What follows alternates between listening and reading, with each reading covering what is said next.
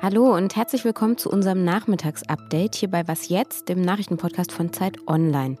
Es ist Mittwoch, der zweite März, und wir sprechen unter anderem über den geplanten Umgang der E U mit den Geflüchteten aus der Ukraine und wir fragen, ob die Schweiz jetzt eigentlich ein Stück ihrer Neutralität aufgegeben hat, indem sie die Sanktionen gegen Russland mitträgt.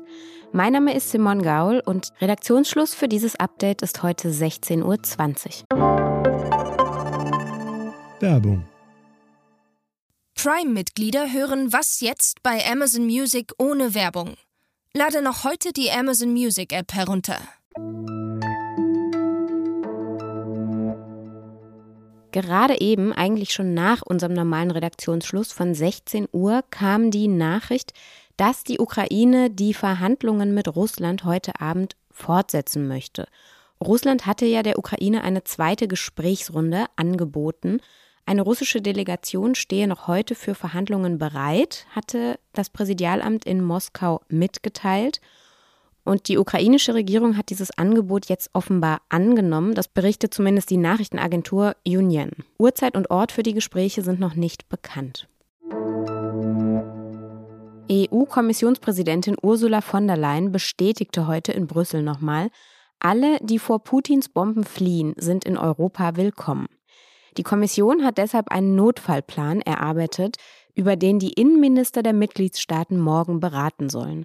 Laut diesem Plan sollen Flüchtlinge aus der Ukraine zunächst zwei Jahre in der E U bleiben können. Sie sollen vorläufige Aufenthaltstitel bekommen und könnten damit dann auch in der E U arbeiten. Die Kinder könnten zur Schule gehen und die Menschen hätten Anspruch auf die Gesundheitsversorgungen des jeweiligen Landes. Wenn nach zwei Jahren dann keine Rückkehr in die Ukraine möglich ist, dann soll dieser Status auch noch um ein drittes Jahr verlängert werden können. Dieses Angebot soll auch für Migrantinnen und Migranten aus Drittländern gelten, die in der Ukraine Asyl beantragt hatten oder einen anderen Schutzstatus hatten. Nach Angaben des U N-Flüchtlingshilfswerks U N H C R sind inzwischen mehr als achthundertdreißigtausend Menschen aus der Ukraine geflohen. Die europäischen Bahnen setzen zusätzliche Züge ein, um Geflüchtete aus der Ukraine in Sicherheit zu bringen. Das hat die Deutsche Bahn heute nochmal mitgeteilt. Reisende mit ukrainischem Pass oder mit Personalausweis können ab sofort rund vierzig internationale Fernzüge nutzen und können damit aus Polen, aus Österreich oder auch aus Tschechien nach Deutschland fahren. Innerhalb des Landes dürfen die Menschen dann kostenlos weiterfahren mit Fern- und Nahverkehr. Dafür gibt es dann so ein spezielles kostenloses Ticket. Und das gilt auch für Weiterfahrten ins Ausland. Wir werden nicht militärisch eingreifen. Das gilt für die NATO. Das wird sie nicht tun. Das wäre in dieser Situation falsch. Was wir tun, ist zu unterstützen. In den vielfältigen Möglichkeiten, die da sind, mit finanziellen Möglichkeiten, mit Hilfsgütern, mit den anderen Entscheidungen, die wir getroffen haben. Aber das ist die Entscheidung, die wir getroffen haben. Das sagte Bundeskanzler Olaf Scholz heute bei seinem Antrittsbesuch in Israel. Er hat dort den israelischen Ministerpräsidenten Naftali Bennett getroffen. Und natürlich ging es auch bei dem Treffen der beiden hauptsächlich um den Krieg in der Ukraine. Scholz sagte dann auch noch: Ich will noch mal dazu aufrufen, dass alle Kampfhandlungen sofort eingestellt werden. Attacken auf zivile Infrastruktur und Zivilisten müssen aufhören. Und natürlich geht es jetzt darum, dass die Diplomatie wieder eine große Chance bekommt. Deutschland hat einen kleinen Teil seiner nationalen Ölreserve freigegeben. Die Internationale Energieagentur I E A hat schon gestern in Paris ja beschlossen, dass die einunddreißig Mitgliedsländer insgesamt sechzig Millionen Barrel Rohöl freigeben wollen. Damit soll der Anstieg des Ölpreises abgemildert werden. Und die Hälfte dieser sechzig Millionen kommt von den U S A. Deutschland beteiligt sich mit vierhundertvierunddreißigtausend Tonnen Öl. Das entspricht etwa drei Prozent der nationalen Ölreserve. Ein kurzes Statement gab es heute auch aus China. Das Land will sich den Finanzsanktionen gegen Russland nicht anschließen. Die Regierung in Peking werde den Handel und die Finanzgeschäfte mit allen betroffenen Parteien ganz normal fortsetzen. Das teilte der Vorsitzende der Bankenaufsicht, Guo Shuqing, heute mit. Und wir bleiben noch beim Thema Sanktionen und schauen in unser südliches Nachbarland, die Schweiz. Am Montag hat ja schon die dortige Regierung bekannt gegeben, dass sie die E U-Sanktionen gegen Russland mitträgt und auch umsetzt. Was bedeutet das jetzt aber für dieses sonst sehr auf seine Neutralität bedachte Land? Das frage ich Matthias Daum. Er leitet das Schweizer Büro der Zeit. Hallo Matthias. Hallo Simon, hallo. Hat denn das Land jetzt damit die Neutralität aufgegeben? Ganz kurze Antwort, nein.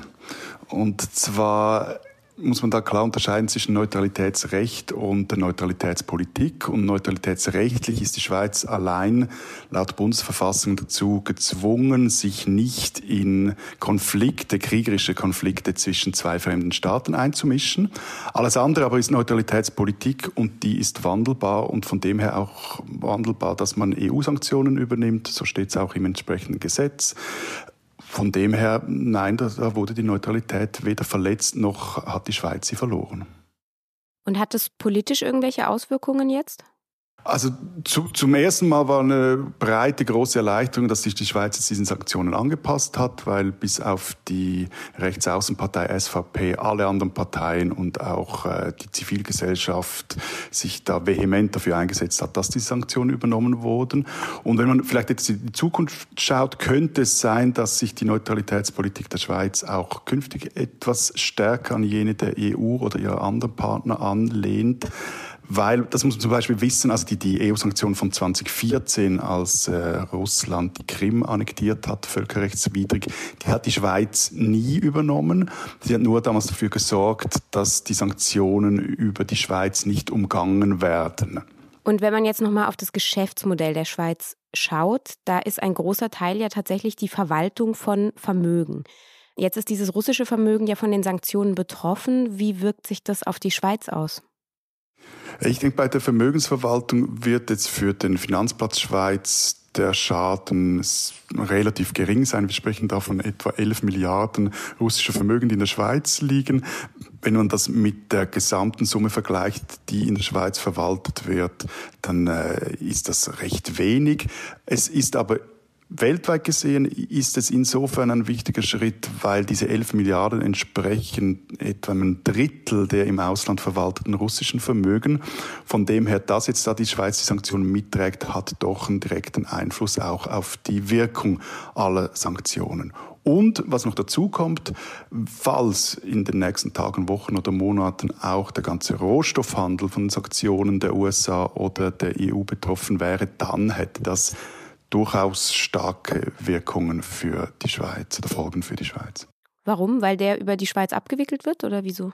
Er muss, es sind achtzig Prozent des russischen Rohstoffhandels werden über die Schweiz abgewickelt. Die Schweiz hat in den letzten zwanzig Jahren einen, einen riesigen Rohstoffhandelsplatz aufgebaut, der teilweise fast mächtiger ist und auch wichtiger als der Finanzplatz.